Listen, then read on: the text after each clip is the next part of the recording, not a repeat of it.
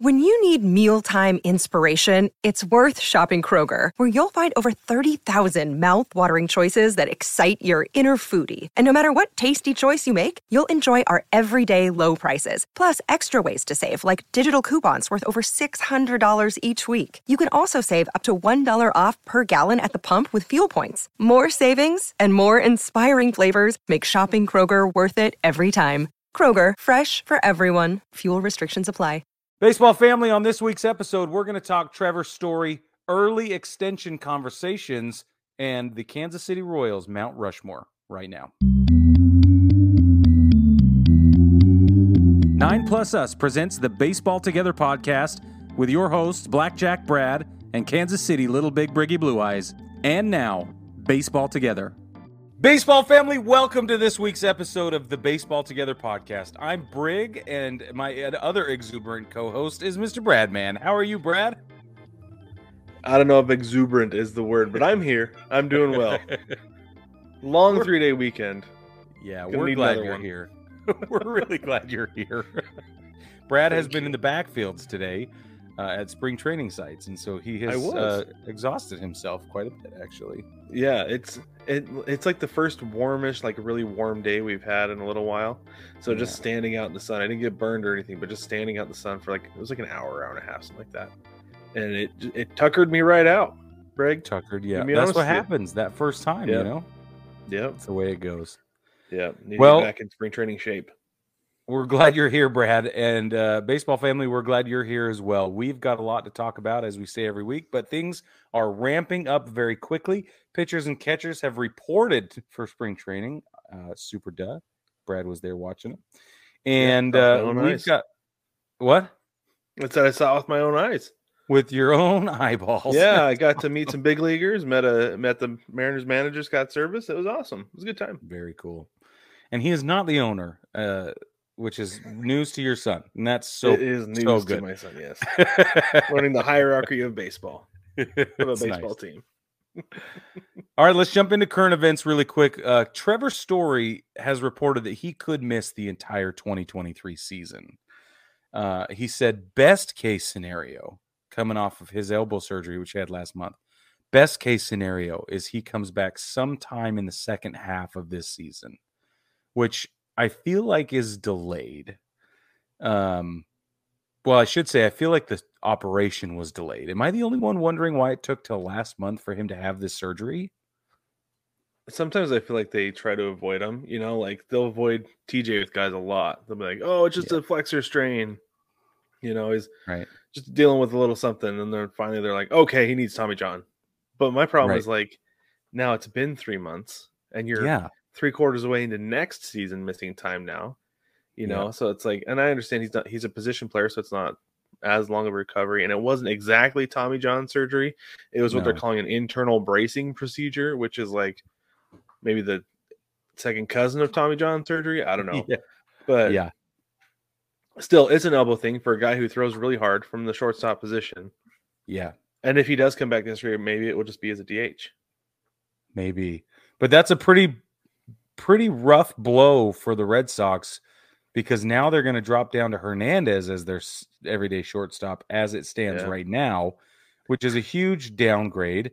And it's the first of his 6-year deal for $140 million.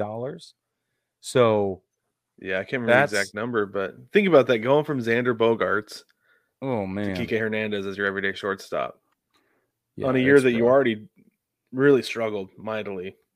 Well, and Trevor only played 94 games last season. Mm-hmm. So things are in the rut row camp as far as middle infielders go in Boston. So, and I don't know who their everyday first baseman is anymore, but if it's still Bobby Dahlbeck, then that would be, I mean, I know he's getting better, but he's not your all-star caliber first baseman. No, he's definitely not. We got some infield problems in Boston. Yeah, I'm pretty sure it's Bobby. So MLB's projected opening day roster for the Red Sox has Tristan Casas. Oh, he was the team's number 2 prospect, so they'll have a rookie. Okay, a rookie. Yeah. Well, if it's better than Bobby, that'll be great. So we'll see. And hopefully hopefully it's good for him, Tristan. That'd be great. So worst case scenario, Trevor Story misses all of 2023. That's bad news bears. Let's move on. Let's go to Houston, because Houston is having some really interesting goings on right now. They really are. As we know, Justin Verlander pulled up stakes and got out of there. And I don't want to say it was with urgency, but he sure didn't turn and wave. Right. It didn't seem like it. Yeah. I don't think he was looking in the rearview mirror much on his way out the door. Yeah. So I find that terribly interesting. And then we read a headline that's the GM says he believes that Bregman and Altuve should retire as Astros. And then we read a headline that has Bregman saying, yeah, I'm going to test the market though.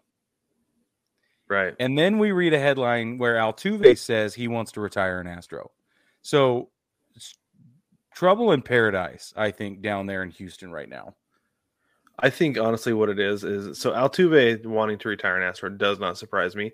The team that gave him a shot when nobody else would, like I'm sure he feels a certain level of loyalty to that organization. For sure. Right. Bregman though. Anybody would have picked up Bregman. He was coming out of LSU. He was a stud coming out of college. There are a lot of teams who I'm sure wanted Bregman, right? For sure.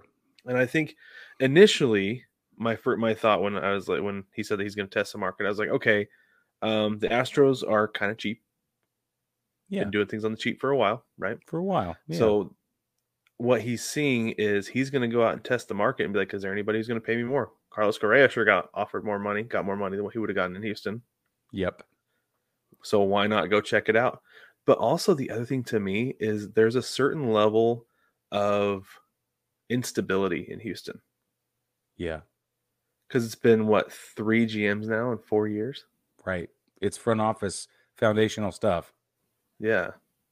Yeah. So it's a pretty big deal. I feel like guys want some consistency. They want some stability, because who knows if Jim Crane is the owner. If he's like, I don't love the job this new GM is doing, and in like a year fires him.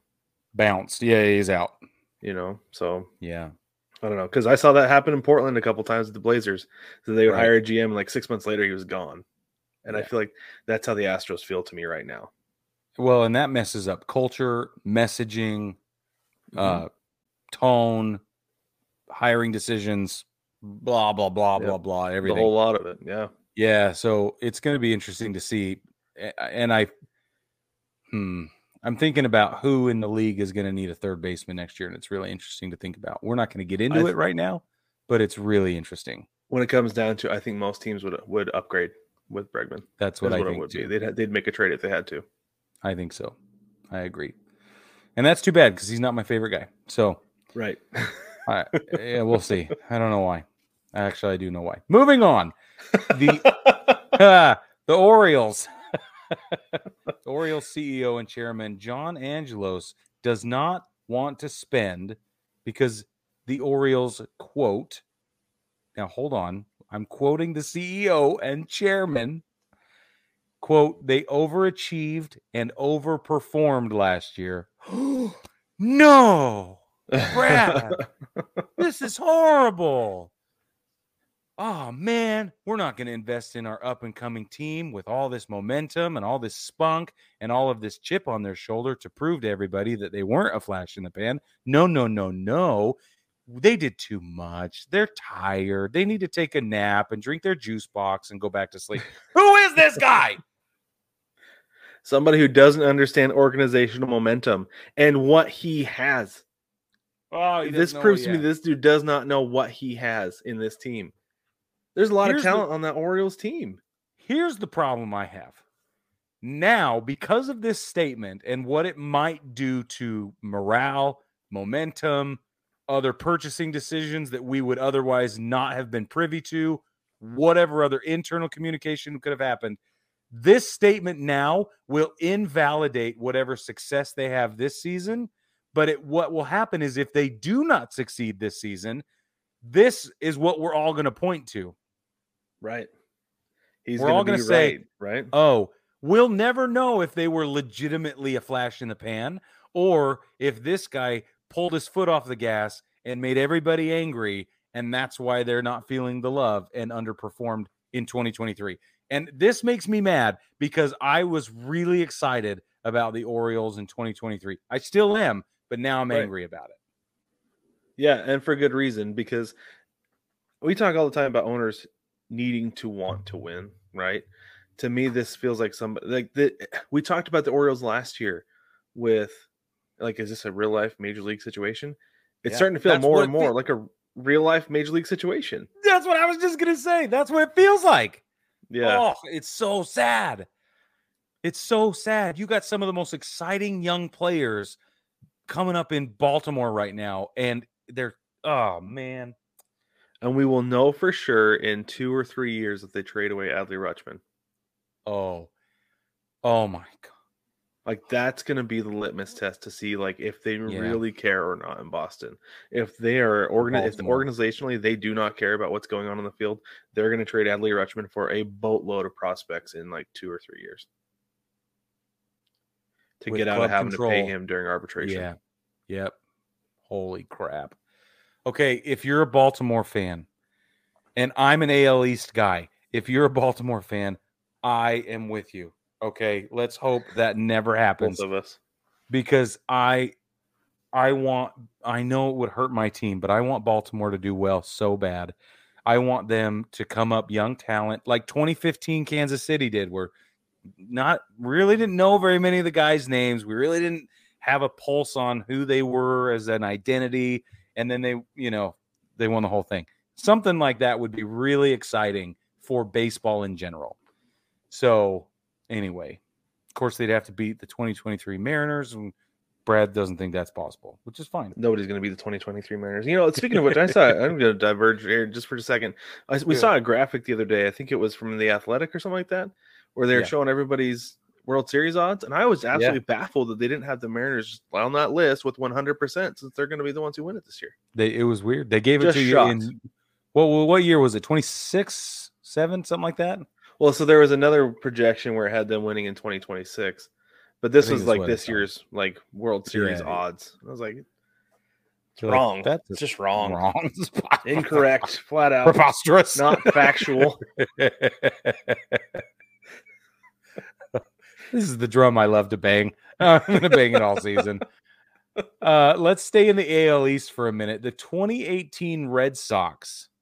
Let's remember what happened in the 2018 with the Red Sox. Mookie Betts has come out saying that they did occasionally steal signs using video technology. So even Mookie Betts thinks it's been long enough that he can now break silence and whatever. So well, and he's literally as far away from that team as he can be. This shows opposite league. Yeah. But this shows that his heart, his mind, his loyalties, his allegiances, his friendships maybe are also as far away from Boston as they can be. That's what that says to me. Maybe. I mean, has anybody asked him since then? I mean, if nobody's ever asked him, then why would he sell anything? And then I wonder if somebody was finally like, hey, did you guys steal? And he's like, yeah. Maybe that's what it was. I don't know. Yeah. Finally, 5 years later, somebody decided to just ask him. And he's like, yeah, we did. Maybe if they'd asked him 3 years ago, he'd be like, yes, of course we did. Right. How do you think we won the World Series? Yeah. It's a little cold. His case is a little cold, but I thought it was interesting to bring it up that the superstar says, yeah, we did. So anyway, more is from the American League. The Byron Buxton has said that the Twins' 2023 goals are to, quote, win a ring. And my response to that is, yeah. Super duh. Thanks for wasting our time with your TED Talk. Like, we know. Everybody says the same thing in April or in March. Like, we know. Yeah. February, March. Everybody, we're going to go out there. We're going to give it our best shot. And if we don't win a ring, it's going to be a disappointing season. Yeah. Duh. Thank you for that, of course. That's senior leadership right there from Byron Buxton. That's what that is.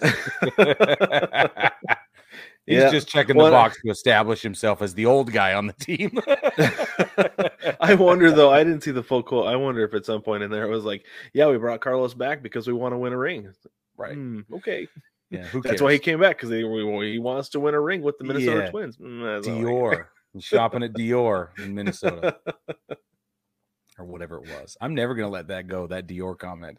That and then he funny. Shops that it out, good. And everybody turns him down, and he goes crawling back. It's so good. It's just so good. Baseball family, if you missed that saga, go back and listen to a couple episodes in the past, and we'll explain it all. But it's quite funny. Yeah. All those videos are easily identifiable on the Baseball Together YouTube channel. Okay. Right. Yep. All right, moving on. Manny Machado, really interesting situation with Manny Machado. He was offered an extension by the San Diego Padres. It was a one-time deal, one extension offer. It was for a 5-year deal where he would make an average annual value of $21 million per season. So he said no, and he'll be testing the free agent market at the end of the 2023 season. And if he has a 2023 season like he did in 2022, I predict he's going to walk away with a good chunk of change. Yeah. For those of you also wondering what I was wondering is that how old is this guy? I feel like we've been talking about Manny Machado for 20 years. It feels that way, yeah. It doesn't it feel that way? Yeah, it feels like he's been around forever. I mean, he's been around, what, like 10 years? Well, so I was thinking, what's up? So his first season was in 2012. Okay, yeah. And he played 51 games. I felt like he was like 33, 34 years old. No, he was 19 when he played 50 games in the league in 2012. So this is his age 30 season. 2023 is his age 30 season. Yeah. Which means if he plays for another, I don't know, he's played 11 years in the league. If he plays for another 10 years, he's going to be older than creek dirt out there, and it's going to be great. Because he's still a baller, dude. He is, and this is the thing with Manny Machado is that he's going to age. I feel like he's going to age well in the league. He's got a great glove. He could transition to first base so easily when those legs start to go. And I feel like his swing is going to age well because it's so effortless. It is pure. So effortless. I think he's going to age well. Anybody getting him a 10-year contract will probably get a good 7, maybe 8 years out of him. And 6 will be highlight reel stuff still. 5 or 6 of them. Yeah. He'll still be an all-star really for at least solid. 6 years. Yeah. I think so. Yeah. So that's really interesting. I feel bad for San Diego. I don't understand what they're doing. And now they're being applauded for their spending. Rob Manfred came out and said, "Congratulations, San Diego. We really appreciate what you're doing and how you're managing your money." But then he went around and said, "But I don't think that what they're doing is sustainable." He said that about San Diego. And I was like, wow, that was a backhanded compliment if I ever heard one. Aren't you supposed to be on their side there, Rob? I don't understand what's going on. I don't know. It's really interesting with Rob Manfred these days because he's talking out both sides of his mouth a lot. Yeah. More than usual, right? More than usual, yeah, because he's saying things like, oh, yeah, baseball is in a great spot right now, but we're hurting financially because the owner shouldn't be spending so much money. But look at you, San Diego. Good job. But I don't think it's going to last for that long. It's like, oh, my goodness. It's like what David Sampson told us. He said that Rob Manfred is a lawyer. He's very smart, but he is terrible with PR, and we're seeing it every single day. Every time we turn around. So good for him, and we'll just keep watching because it's just plain old entertaining, if nothing else. If you can find a way to not get angry about it, like I have been wont to do in the past, then you can enjoy it, which I'm learning to do. Thanks, Brad, for helping me. Brian Reynolds, Pittsburgh Pirates. Brian Reynolds says he's now open to an extension. So, okay, hold on. Let me back it up for you. So he says, it was the middle of last season. He's like, trade me now. I don't think it was. I think it was in like November, maybe October. Oh, maybe it was November. That's what I was talking about. Yeah, it feels like a million years ago. He says, Yeah. He says, trade me now. I've had it. And they come back and they're like, no way. I'm never going to trade you. And then they come back around and they're like, but if you wanted to go to the Yankees, we might be able to work something out. And then he they were in talks with Seattle a lot too. In Seattle, like, right? They were shopping for sure.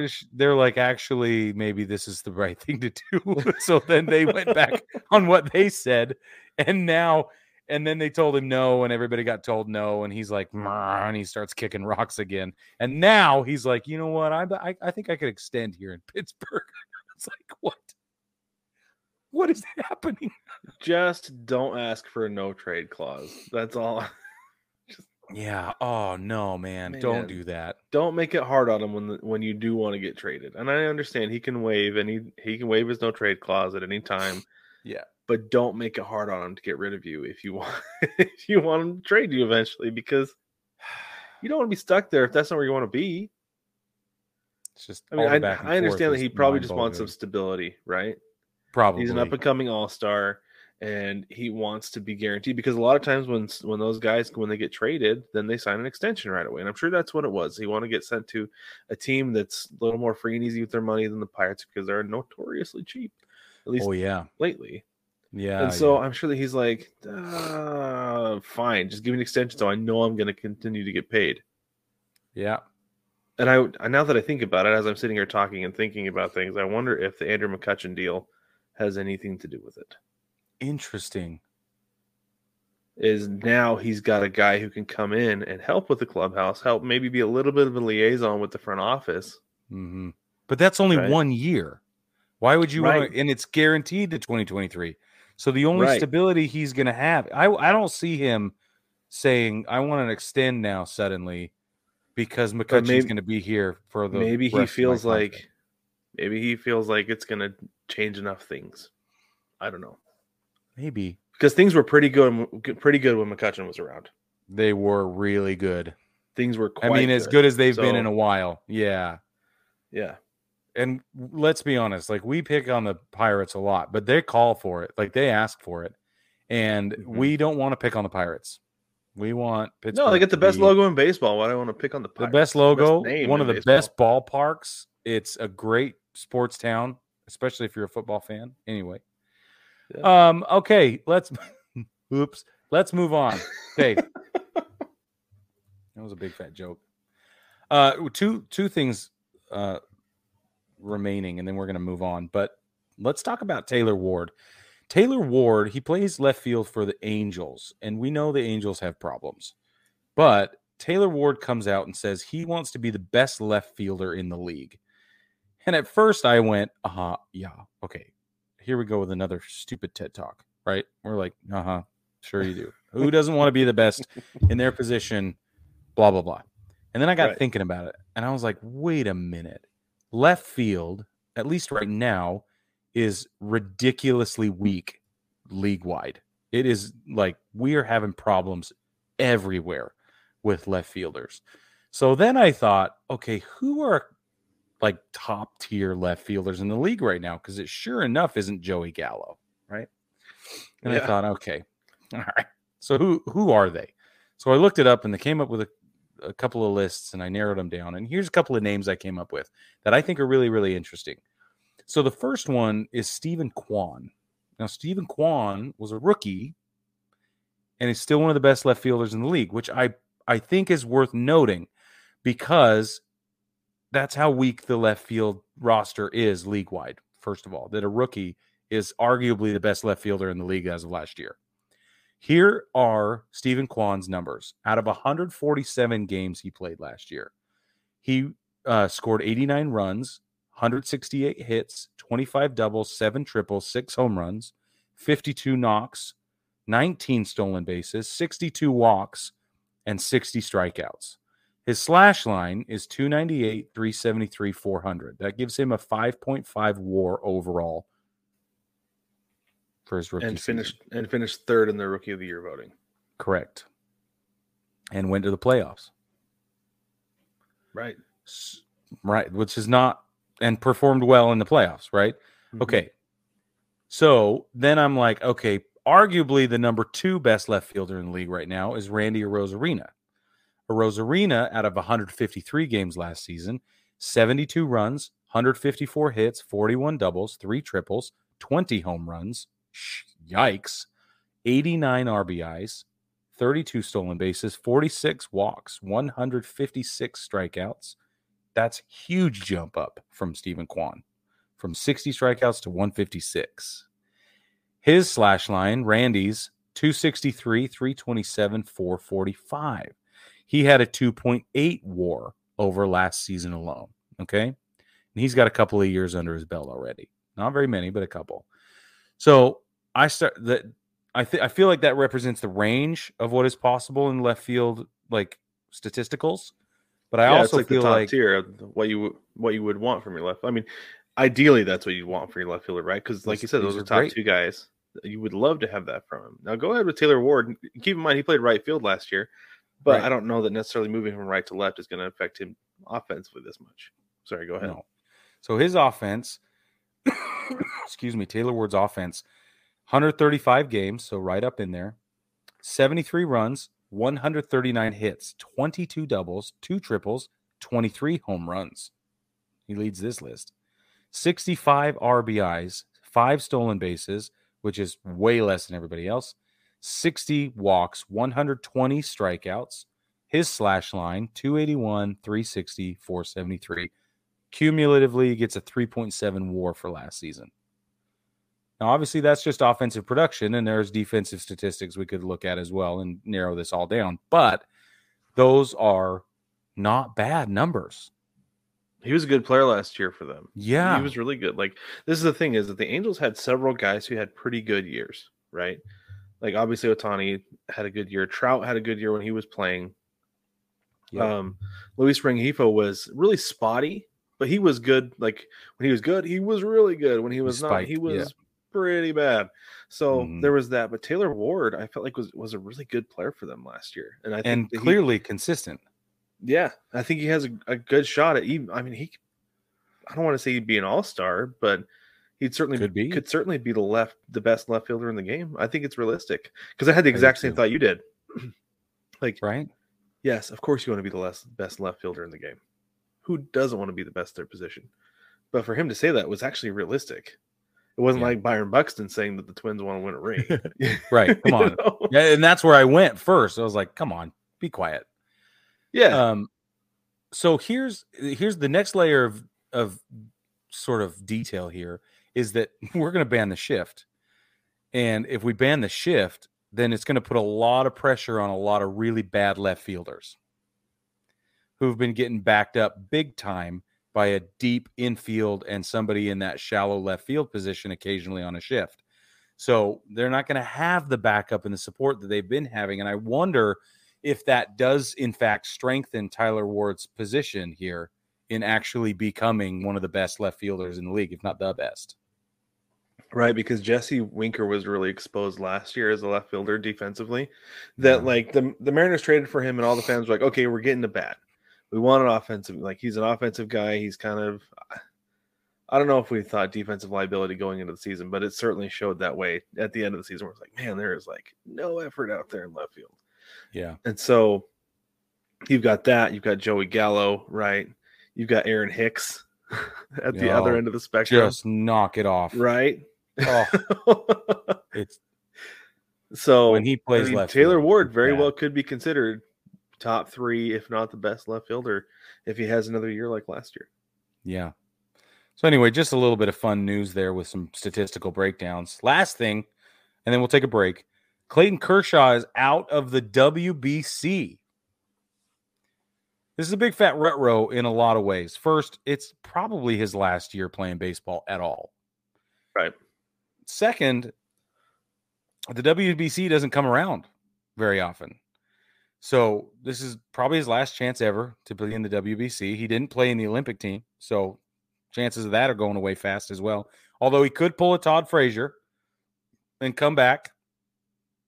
I could see that just to be on an Olympic team. I'm not saying. That'd be pretty cool, actually. That'd be way cool. And the dates are going to work out for that to be a possibility, even if he retires from baseball at the end of this year, I mean, especially if he does. But it just didn't work out is the justification we see. Okay. And are you ready? Go ahead, Brad. I'm ready. So it doesn't have anything to do with injury. He's set to go. It doesn't have to do anything with the Dodgers because they told him he could, right? He had permission from the Dodgers to go. Right. What it was, let me find it exactly in the article here, what he said. Or what they said was the issue is apparently insurance related, as the 34-year-old couldn't secure coverage for his $20 million contract due to his recent injury history. That's what sources told Ken Rosenthal of The Athletic. It's an insurance issue. What? Which is crazy to think about that. That's the problem of all things.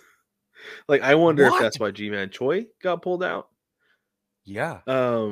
Who else? We saw a couple other guys get pulled out, and I wonder if it's an insurance issue. Whoa. That's why guys are willing to play and clubs are willing to send them, because they have insurance coverage for that. It's not something I had ever thought about. Never. Because I know about injury insurance for college athletes, like college football players especially, will take out an insurance on themselves, worth like $2 or $3 million at the beginning of the season if they're top prospect, whatever.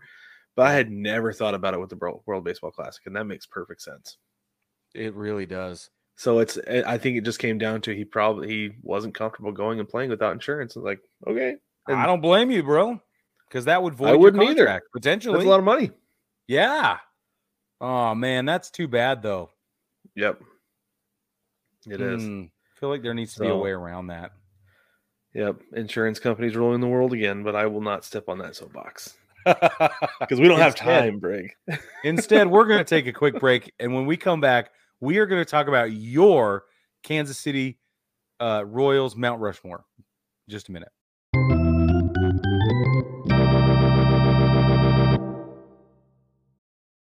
Welcome back, baseball family. So like Brig talked about, we are going to be doing the Kansas City Royals Mount Rushmore today. And as always, Brig is going to start us off and teach us some history about the organization of the Kansas City Royals. Take it away, Brig. Kansas City Royals team name, brought to you by Mr. Bradman. The origins, he'll remind you of that. But it comes from cattle, right? I'll just do it. It comes from cattle. Royal cattle. Yep, they believe they had the best cattle around. Yep. They've been around since 1969. They've had 54 seasons in the league.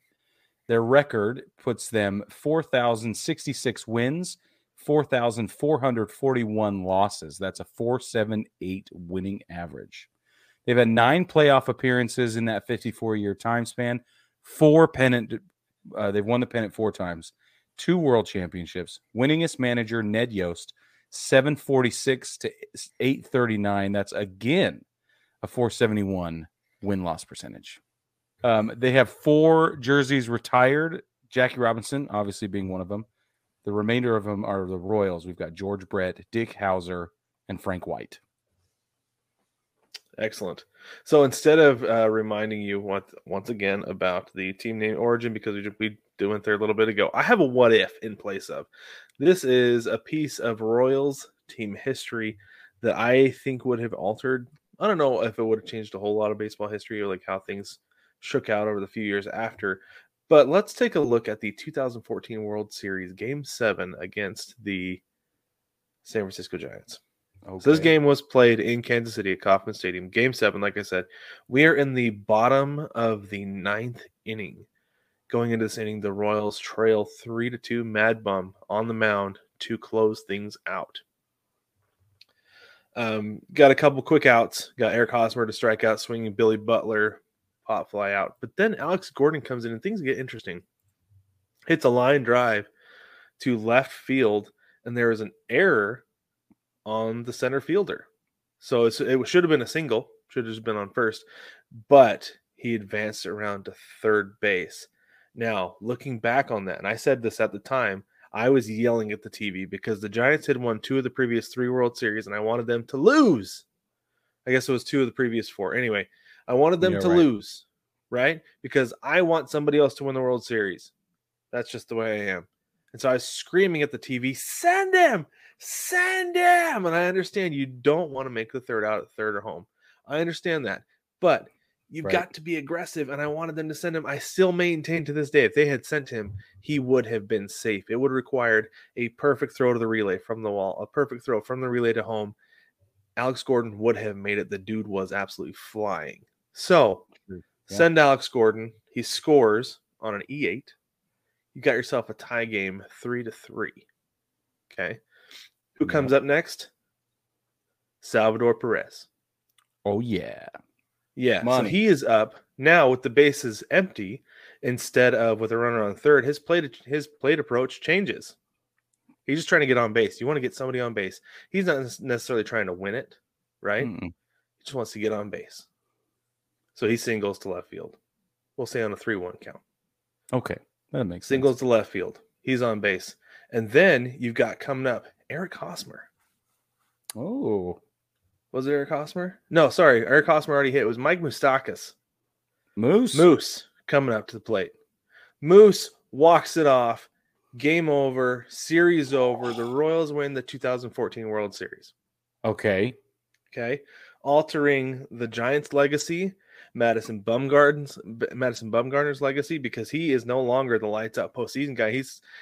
He becomes the average regular season pitcher and kind of an average postseason pitcher that, like, he had a great series, but he couldn't get that last out, right? Right. So his legacy is a little bit changed going forward. Mm-hmm. Now, the 2015 Royals, they're not hungry. They've been fed. They're not hungry anymore.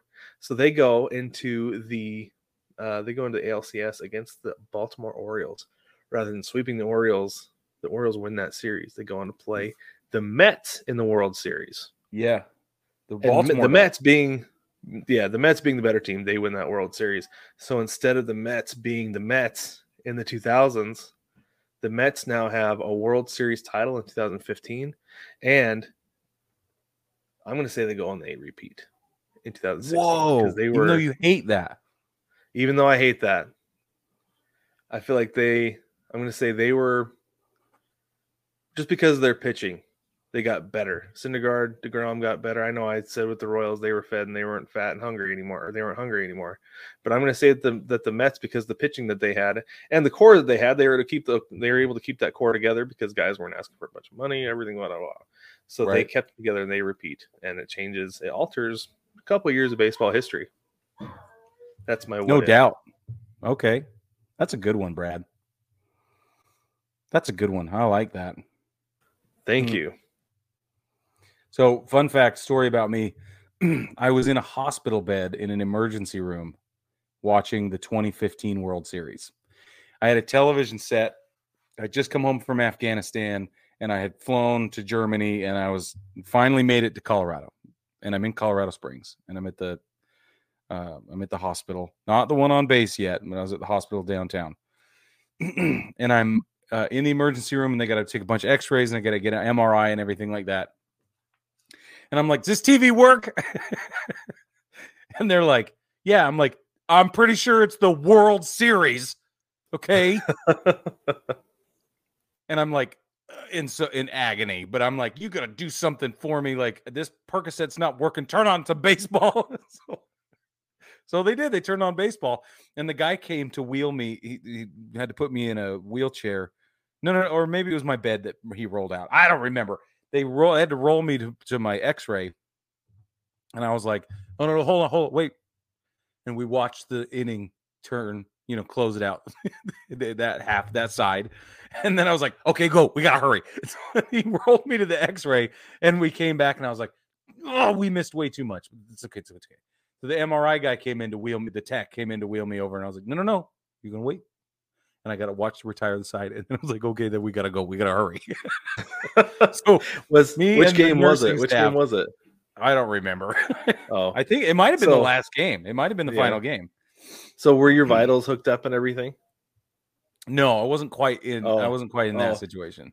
Because I've been in the ER. I've been in the hospital during a game with my vitals hooked up, and it's fun to watch your heart rate. It's a lot You're like, beep, beep, beep. Yeah. Yeah. Like the nursing team responds and everything. Like, it's okay. It's just baseball. It's fine. Yeah. Yeah. But, yeah, I had the whole nursing staff sitting there waiting for whatever's going to happen on the TV before they could perform their duties. It's like, that's shut up. We're watching baseball. It's funny. All right, Brad. Go ahead, Brig. Why don't you lead us off? Get us started with your first guy for your Mount Rushmore. All right. Pull him up here so I get all this statisticals down because I'm very excited to bring this up. Okay, I have four, and I have two honorable mentions. My first guy has his number retired in Kansas City under the Royals organization because he spent 21 years in the league. All 21 of them were with Kansas City. He finished third in Rookie of the Year voting. He won the MVP in 1980. He's got Silver Sluggers, like three of them, three batting titles. He was the Major League Player of the Year. He won an ALCS MVP, Gold Glove, 13-time All-Star. He's a Hall of Famer. His career WAR is 88.6. Career batting average, 305. He hit 317 home runs for a guy who started out as a slap hitter at the beginning of his career. I'm talking about George Brett. I think this is a no-brainer, super duh. You can't talk about the Royals if you talk about George Brett. Yeah, absolutely. Yeah, I was hoping we'd go to him later, but I think it actually makes sense to go first because he's like the prominent center figure, right? He's the one. Yeah.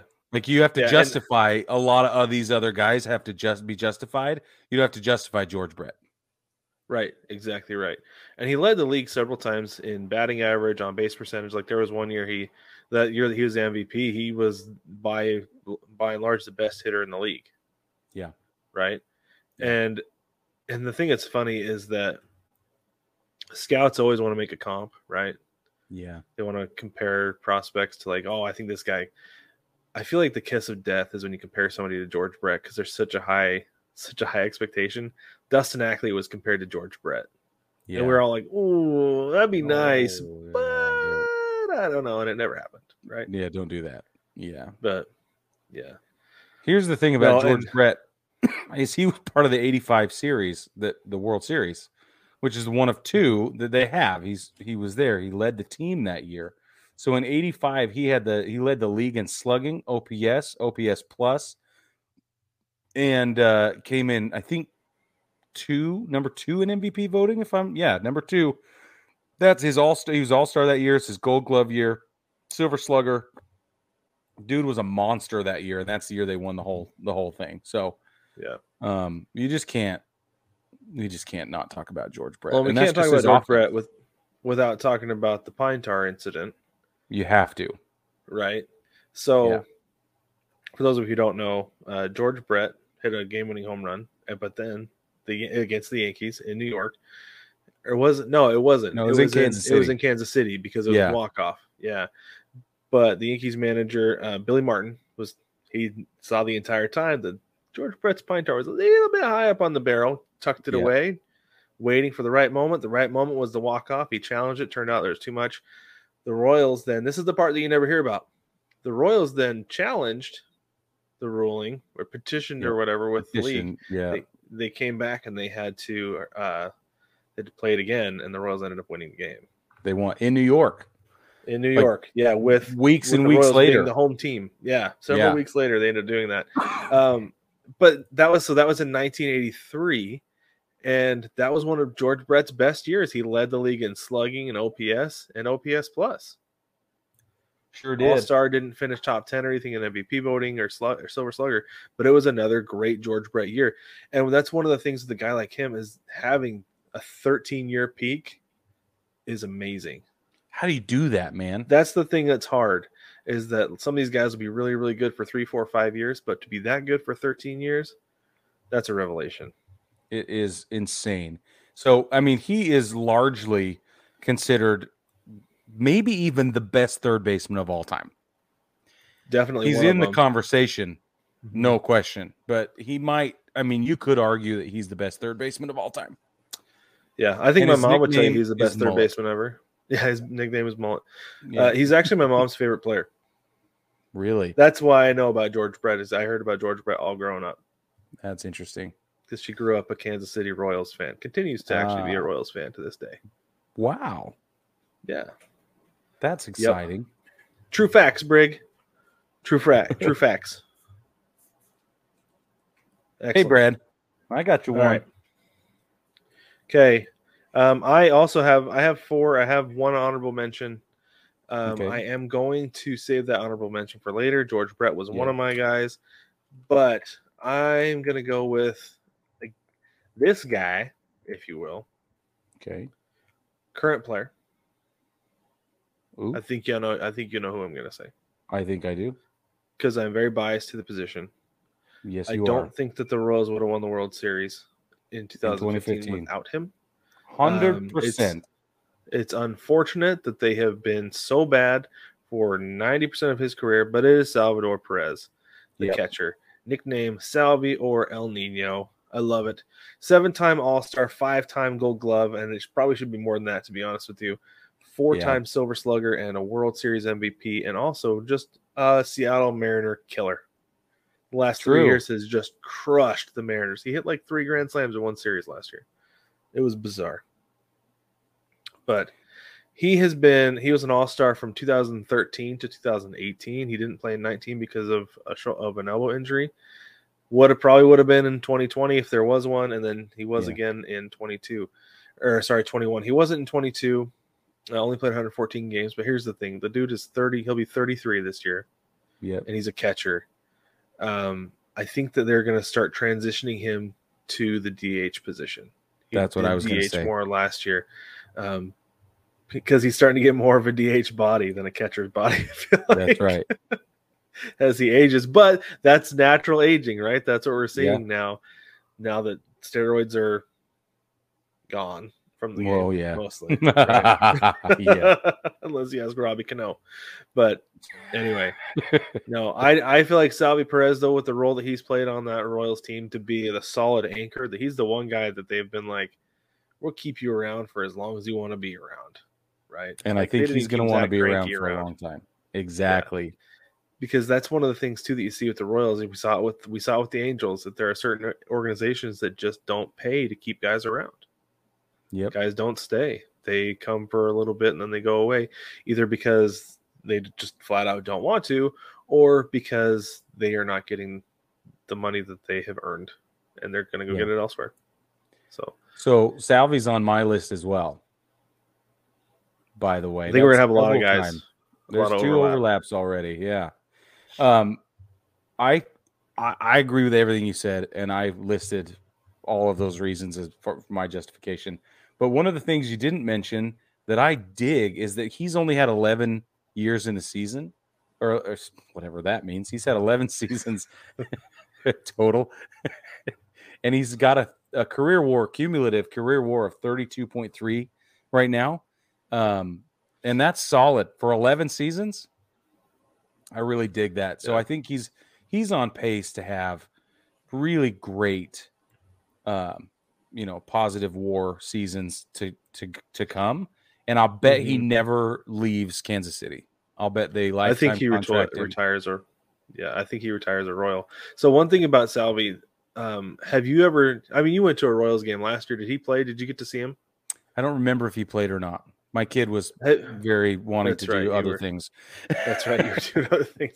So in 2020, we went out to the Royal spring training facility before COVID. We were down here before COVID. Right. And we went to a couple games, and he walked. We were pretty close down to the field, out down the left field line, and he walked past with his bag. And he is a large man. Yeah, like he's a big dude. That's one thing I was actually telling my son Wilson today when we were going out to the fields. He asked. It's something along the lines of like, what does it take to be a professional baseball player? Like something you'll notice with these guys is like they're bigger than regular humans. A lot of them are larger than regular human beings. And Salvador Perez is a large man. Like, and he's I don't mean 6'3", that like 255. The dude is built. He is a mountain of a man, so big. And I couldn't. And like you don't have a concept of how big that is until you see it up close in person. You're like, geez, that's why I never played professional baseball. Right. Among many other reasons, but like, like I'm not that big, nor would I ever have been. Right? Yeah. Same, which is totally okay.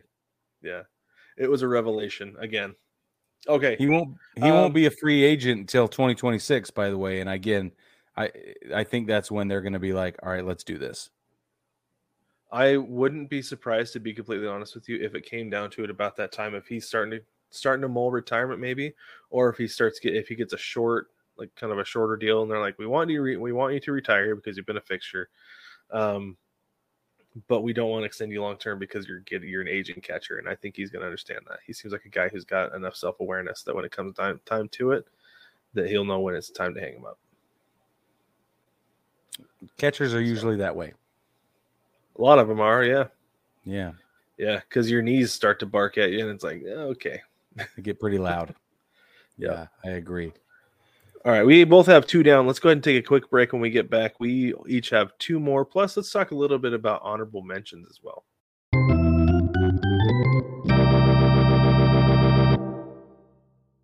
All right, baseball family, Brad and I often overlap on these lists. And just to remind you, we do not collaborate or collude beforehand. This is all completely off the cuff, independently curated lists, and this is, once again, we have never not overlapped. So we're excited to see.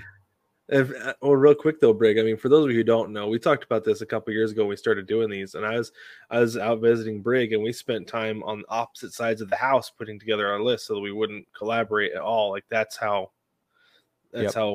hard we try not to overlap and share with these, but it always happens. Like we said, with the Royals especially, it's a very select list of guys you want to have on that Mount Rushmore. So it's going to happen. It's going to happen quite a bit. So sorry, go ahead, Brig. No, it's great. I appreciate that. Okay, so we're going to actually jump into our honorable mentions before we give you our final two names for our picks for the Mount Rushmore. But before we do that, baseball family, if you think we've totally lost our minds, including George Brett on the Kansas City Mount Rushmore, you should let us know. And if you disagree with any of these following, we want to know as well. If there's somebody you want to add, let us know. You can do that in a number of ways. BaseballTogether.com is a great way to do that, or on all the socials. All right, so I'm going to lead off one of my honorable mentions. I don't think you can talk about the Kansas City Royals without talking about pine tar. That's legitimately right. It's one of my honorable mentions. Yeah, you're right. Yep. And you already told the story, so I'm really grateful. That's really funny that you say that pine tar is one of them, because one of my honorable mentions was fountains. Yes, that's right. It's so true. Because Kauffman Stadium, it's the Royals, it's George Brett, and it's fountains. Like, that's right. I don't know. Maybe I should have put the fountains on there because it would have been easier to include them than one of the other guys I have. But I have a hard time including an inanimate object on a Mount Rushmore. Yeah, it's hard. It's really, but they found a way to put it on the hats, and that was really cool. They did. It's very good. That looks very good. All right, who's your other honorable mention? My other honorable mention only spent 5 years with the team. He was an all-star one of those times, and actually that season in 1989. He led the league in strikeouts that year, actually. But he did finish number 10 in all MVP voting, whatever kind of voting. It was MVP voting. He finished number 10 in the top 10 MVP voting is amazing. So that was obviously like a killer year. Out of 135 games that year, his slash line was 256, 310, 495. And I really think that even though 5 years with the team is not long, out of a collective, 8 years in the league is all. This person is so iconic. He did so much, not only for baseball, but for sports in general, and by extension for Kansas City sports, that you simply cannot talk about the Kansas City Royals without at least considering Bo Jackson. Right. And initially I had him as, he was the first guy I thought, or I guess second guy I thought of after George Brett. But then I looked at his numbers. I was like, it's such a short time, such a flash in the pan. It is crazy to think about, though, that he was drafted in June of 86 and made his debut September 2nd of 86. Nuts. That he was ready to go out of college. And I wonder if that's part of what had to do with it. Like, obviously football, right? Because of injuries. Two-sport player. But Yeah. But I think that there has to be something said for adjusting your body to the physical rigors of a major league schedule. That's a lot. That is a whole lot. So, and he did it 8 times, which is that's not something to scoff at, especially if you're playing in the National Football League as well as a starter. And not just playing, but dominating. Yeah. Crushing. Being a cheat code. Yes. So, for sure. And you came out of Auburn. So I don't know, man. I really do think that he doesn't belong in the Mount Rushmore, but you simply can't. You can't even think about Kansas City without thinking about Bo Jackson. Kansas City baseball. You just can't. Yeah, some of the best Royals highlights ever have come from Bo Jackson running up the wall, throwing out a runner. Was it third flat-footed from right or at home from left field? Breaking the bat after a strikeout. Like, come on. Yeah. It's iconic moments. And maybe it's because that's when we were growing up. I don't know. But they're like, in our minds anyway, my mind, they're big deals. Mm-hmm. Right. I agree. Yep. Yeah, but like you said, doesn't necessarily deserve to be on the mountain, but should be in the conversation as an honorable mention. That's why I have him on as an honorable mention as well. Yeah, no doubt. All right, Brig. Go ahead. Go ahead with your... No, okay, I'll go. I'll go. Okay, this is a guy actually I mentioned earlier. One of the guys. So one of the things that's hard, I said, with the Royals is that guys just don't spend a lot of time there. But this guy did. This guy spent... all of his 14 seasons with the Kansas City Royals to the tune of 3 All-Stars, 8 Gold Gloves, 2 Platinum Gloves, by the by, and a World Championship in 2015. Probably could have had one in 2014 if they'd sent him Alex Gordon. Right. Alex Gordon is a Kansas City Royal. Absolutely. Through and through. He got the Hall of Fame, the team Hall of Famer send off, right? Yeah. I think it was in 2020 when they sent him out just for the last game, just to get the ovation from the players because there were no fans in the seats in 2020, right, which is so sad. Yeah. So he didn't get a proper send off, but no, I think that he deserves to be on the Mount Rushmore because he spent his entire career there. Yes, only 3 All-Star appearances, but anytime a guy gets a Platinum Glove, let alone 2. He deserves to be top tier for that organization because he's obviously a great, great defensive player. Yeah. Alex Gordon, and he was winning Gold Gloves the last 4 years of his career as well. Yeah. When he was 33, 34, 35, and 36. Yeah. So I love it. And I think the biggest part of it, though, is just sticking around. And I think it's because he's from there, because he's from Lincoln, Nebraska, like from the area. Oh, okay. Yeah. Probably has a lot to do with it. But anyway. Got to put him on Mount Rushmore. I don't. Okay. Who do you have instead? I have my next guy, honestly. I probably do. I got a guy who did not spend his entire career in Kansas City, and that's something that I take into consideration a lot, like you said, Brad. This guy only spent 8 years of his 16-year career with the Royals. But in that time, he won a Cy Young Award twice, finished top 10 MVP voting twice in that period of time. He was an All-Star multiple times, but twice with Kansas City, and he was part of the 1985 World Championship. He finished his career with a 58.9 WAR overall. He's got a Gold Glove, an ERA title. He was the World Series MVP in 1985. When he was 21 years old. Seriously, 21 years old, you take your team to the World Series, you win the World Series, you win the Cy Young Award that year. Your name is Brett Saberhagen. Oh, solid. That's a good pick. I'm like, it's unbelievable resume. His career ERA was 3.34. He leads the team in tons of pitching statistics, like wins, which I know we scoff at, but he still leads the franchise. He's the franchise leader in wins. So anyway, Brett Saberhagen. I'll tell you what was hard for me in doing this was that you've got these two generations. You've got the generation of George Brett Brett Saberhagen. Mm-hmm. And you got the Salvi, Zach Greinke, you know, those guys. It's like, what do you do? Because I feel like there's probably two different factions of Kansas City fans, and they would probably argue in different ways. So I had to find a way to blend them, but I just couldn't turn away from Brett Saberhagen. Yeah, that's a good one. And I didn't even think about it, and I didn't bother looking, because to me, Brett Saberhagen is a Red Sox. Always has been, but that's just me. Anyway, but that's because he played for Boston in the 90s. Right. Yeah, the late 90s. Yep. Yeah. Yeah, that's exactly why. That's where he's most prominent in my mind, is with the Red Sox. Right. Okay. Can I go with my last guy real quick? Yeah, and then I'll go. Go ahead. Okay. So this guy spent 15 of his 19 years with the Royals. Okay. Okay. Two-time All-Star. But led the league in several categories, even in years that he wasn't an All-Star. He is an outfielder. Okay.